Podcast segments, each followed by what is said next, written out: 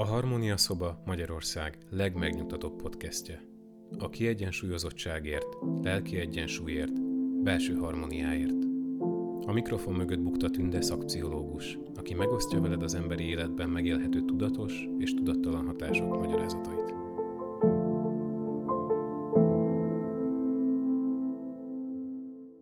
Ebben a podcastben az adventi koszorú misztériumáról szeretnék beszélni nektek. Gyermekkoromban inkább a karácsonyi időszak volt nagyon fontos, de az utóbbi tíz évben már az adventi időszak négy teljes hetének lelki aspektusai váltak fontossá. Természetesen ehhez kellett a művészetterápiás képzésem, ahol meghallottam a következő gondolatot, hogy az adventi időszak várakozás valami újnak a megszületésére. Nyilván látom, hogy az embereknél a várakozás szó nem egy olyan szó, amit szívesen hallanak, és valljuk be, a lelki végigélését pedig még kevésbé szeretik átélni az életükben. Pedig szerintem az életben a várakozás egy nagyon sokszor megélt élményünk, és azt is látom, hogy sokszor nagyon rossz érzésekkel van átitatva. És nekem pont ezért vált izgalmassá és fontossá ez az adventi várakozás, mert kedves és hatékony módon tanítja meg nekem a várakozás lelki aspektusait.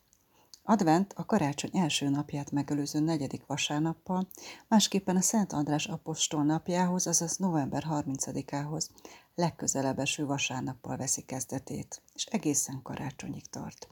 Az advent szó a latin adventus domini, Isten eljövetele kifejezésből származik, tehát jelentése eljövetel. Az adventi koszorú a feljegyzések szerint a 19. század közepén a német alföldön jelent meg.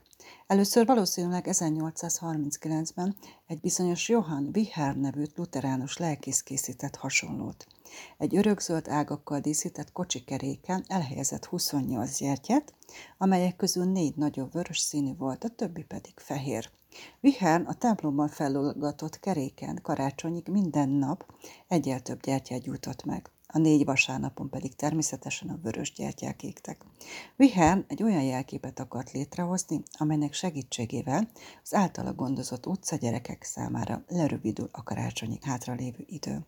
Míg az eredeti 24 gyertyás adventi koszorút ma már szinte csak egy bizonyos német városokban és közintézményekben használják, az egyszerűsített, négy gyertyával díszített változat alig száz év alatt meghódította az egész világot. Már 1860-ban fegyőágakból készített alapra helyezték, az 1920-as években pedig megjelent a templomokban is, az evangélikusoktól pedig hamarosan átvette a katolikus egyház is. Az 1930-as években az adventi koszorú használata megjelent az észak-amerikai szokások között is, majd gyakorlatilag az egész katolikus világban elterjedt. A mai adventi koszorún négy gyertya van, minden vasárnap egyel többet gyújtunk meg, és mindegyik más jelképez. A növekvő fény a megváltó eljövetelének közeledésére utal. A gyertyákat vasárnap reggel szokás meggyújtani, karácsonyig a gyertya gyarapodó fénye az ünnepi várakozás, majd a negyedik vasárnapon a karácsony elérkezésének a szimbóluma. Az adventi koszorú körfilmája Isten végtelen szeretetét jelképezi, míg az örökzöldek használata az örök életbe vetett hitet, a katolikus reményt. A hagyományos adventi koszorú még mindig kerek, örökzöld alapú és visszafogottan díszített. A katolikus egyház színén alapulva három lila és egy rózsaszín gyertya kerül fel. A lila a bűnbánat, a megtérés színe, míg a rózsaszín az örömé. A négy gyertya fontos fogalmakra és személyekre is utal. A gyertyák jelentése a meggyújtások sorrendjében a következő. Az első lila gyertya Ádám és Éva, akiknek elsőként ígérte meg Isten a megváltást, a hit szimbóluma. A második lila gyertya, a zsidó nép, akinek megígérte Isten, hogy a messiás tőlük származik. A remény szimbóluma. A harmadik, a rózsaszín gyertya, Szűz Mária, aki megszülte a fiút, az öröm szimbóluma. És a harmadik lila gyertya, keresztelő Szent János, aki Jézus eljövetelét hirdette és készítette az utat az emberek szívéhez, a szeretet szimbóluma. A harmadik gyertya különlegességét a gyertyára helyezett kis szalaggal, kis masnival, egyéb díszsel, vagy egyszerűen a gyertya kiemelkedő magasságával is jelezhetjük. A gyertyafény az otthoni érzetet és a biztonságot jelképezte még a tél legsötétebb időszakaiban is, amikor a sötét éjszaka hosszabb volt, mint a fényes nappal.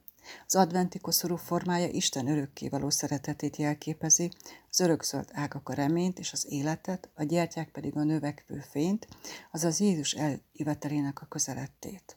Advent időszaka ezért is a várakozás egyében telik. Várjuk a fény megszületését, a világosság növekedését, hiszen a téli napforduló napján meg is történik ez a pillanat. Én hiszek abban, hogy az adventi koszorú készítése is fontos.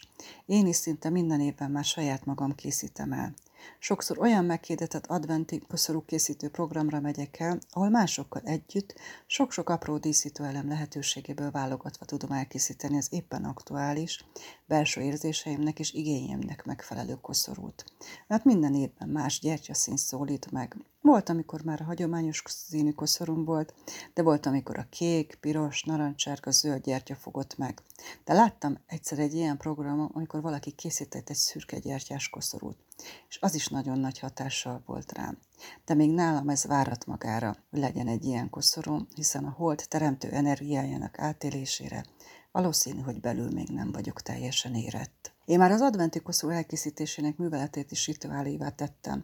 Van abban valami misztikus, amikor sok ember között készíted, akik ugyanolyan fontosnak tartják ennek a dolognak a belső megélését, amikor érzed, hogy mindenki a lelki életének fontos pillanatának tartja, hogy gyakorolja a várakozás művészetét. Olyankor olyan tiszta lélekkel tudom ezt készíteni, mert nagy jelentőséget tulajdonítok annak, hogy készülök a következő évemre belül, saját belső megújulásomra, ami nagyon bensőséges, hiszen én fogok megújulni a következő évemre. A tűz, amit a gyertya lángja jelképez, az is fontos az életemben. Én egy levegőjegyű emberként a tűz energiáját nagyon szeretem. Tanulom kezelni a helyes mértékét életemben, azt hiszem.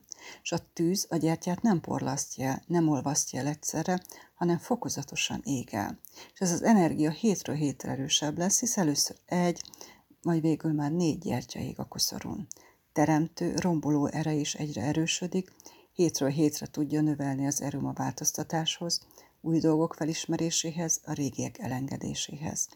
Természetesen a koncepció szerint csak azokat a dolgokat égeti fel, amiket már oda kell adnod, amikre nincs már szükséged. Ez jelenti a lelki felkészülést az ajándékozásra, és az ajándékok befogadására is felkészít.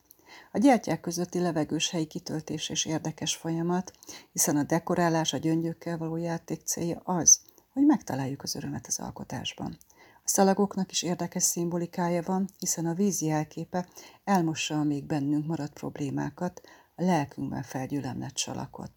Díszeknek választhat szárított gyümölcsöket, például narancsot, almát, szárított bogyókat, tobozokat, fahéjat, diót, de különféle karácsonyi dekorációkat, kis golyókat, vagy akár frissen sült mézes kalácsot is. A Napfényes Élet Alapítvány honlapján találtam egy érdekes koncepciót az advent misztériumáról. E koncepció szerint advent idejében növekednek a sötétség erői. Egyre kevesebbet érzékeljük a nap minden bevilágító fényét. Tulajdonképpen ez az időszak az emberi lélek megkísértéséről szól, amikor is meg kell erősítenünk bizonyos erkölcsi szellemi erőket magunkban. Felfogható ez az időszak egy próbatételnek, beavatásnak is. Advent első hetében az igazságosság erényét, a második héten a mértékletesség erényét, a harmadik héten a bátorság erényét, a negyedik héten pedig a bölcsesség erényét kell megerősítenünk önmagunkban. Én minden nap meggyújtom a gyertyákat, és elgondolkodom a nap eseményein. A hit hetében sokat gondolkozom azon, hogy hogyan is állok én a belső hitemmel. Az öröm hetében az örömképességem veszem górcső alá, és természetesen a szeretet gyertyáját gyújtva a szeretethez való viszonyom is terítékre kerül. Az adventi kalendárium is ennek a misztériumnak egy másik formája. Minden kicsi gyermek jól ismeri ezt a kifejezést, hiszen 24 kedves meglepetés vár rájuk december 1-től december 24-éig, karácsony estéig. Ez a népszerű hagyomány Németországból származik, de gyorsan eljutott Európa többi országába és Észak-Amerikába is. Az adventi naptár elsőként 1851-ben kerül említése Alice Auerdijk gyermekkönyvében. A könyvben egy Elizabeth nevű kislány szerepel, aki decemberben minden nap egy karácsonyi történetet hallgat meg. Karácsonyi énekeket énekel, és minden nap más képet helyez a falára. Amikor 24 képe lesz a falon, tudja, hogy vége elérkezett a karácsony. A múltban az adventi naptár képei a Bibliából származtak, de az adventi naptár hagyománya hamar népszerűvé vált, nem csak a hívők között. A karácsonyi visszaszámlás nagyon szórakoztatónak bizonyult, ezért már jó ideje nem csak allásos tartalommal rendelkezik, sőt ma már az angyal alakú csokoládék között mackókat, hóembereket és más karácsonyi figurákat is megtalálhatunk. Én egy kedves páciensemnél láttam egy jó működést, ők ketten párkapcsolatuk elején elkészítettek közösen egy adventi naptárat. 12 igényt írt fel a nő, és 12 igényét a férfi, és belehelyezték a naptárba, és esténként kinyitogatták az aznapi cetliket. Volt olyan igény, ami aznap teljesíthető volt, de egy közös program igényét pedig megbeszélték, hogy mikor fogják megvalósítani. Én azt láttam, hogy ez egy nagyon kapcsolat erősítő játék volt, de azt gondolom, hogy gyermekekkel, sőt akár szüleinkkel, barátnőinkkel is elkészíthető, sőt az egész család is elkészítheti ezt a kalendáriumot, és minden bizonyal az egész család élvezni fogja ezt az izgalmas elfoglaltságot. Én nagyon hiszek abban, hogy ezek a dolgok nem véletlenül kerültek bele az emberi élet misztériumába, és fontos, hogy tegyünk a lelki élményeinkért is. És ma már a saját magad igényeire formálhatsz sok mindent, és fontos, hogy érts meg, hogy itt kezdődik a várakozás időszaka. Éld át a négy hét alatt a belső lelki folyamataidat, nézd rá a benned lévő érzésekre, a hittel, reménnyel, örömmel, szeretettel kapcsolatban. Ha kell, hozz döntést arról, hogy mit teszel mást a mindennapjaidban, és hogy őrzöd meg a jó működéseidet, és hogyan válsz türelmesebbé az élet élményeinek átélésében. Vasárnapig van még időt, hogy elkészíts, vagy megvedd a koszorút, és kívánom, hogy tapasztald meg ennek a várakozási folyamatnak a magasságait, mélységeit, és később az eredményeit is. Én Bukta Tünde vagyok, és a Harmónia szobát hallottad. Jövő héten érkezem egy új értékes tartalommal, amely segítséget nyújthat neked abban, hogy harmonikusabb és teljesebb életet élj. Ha tetszett az adás, keres minket Spotify-on, valamint Apple Podcast-en, Facebookon és az Instagramon is.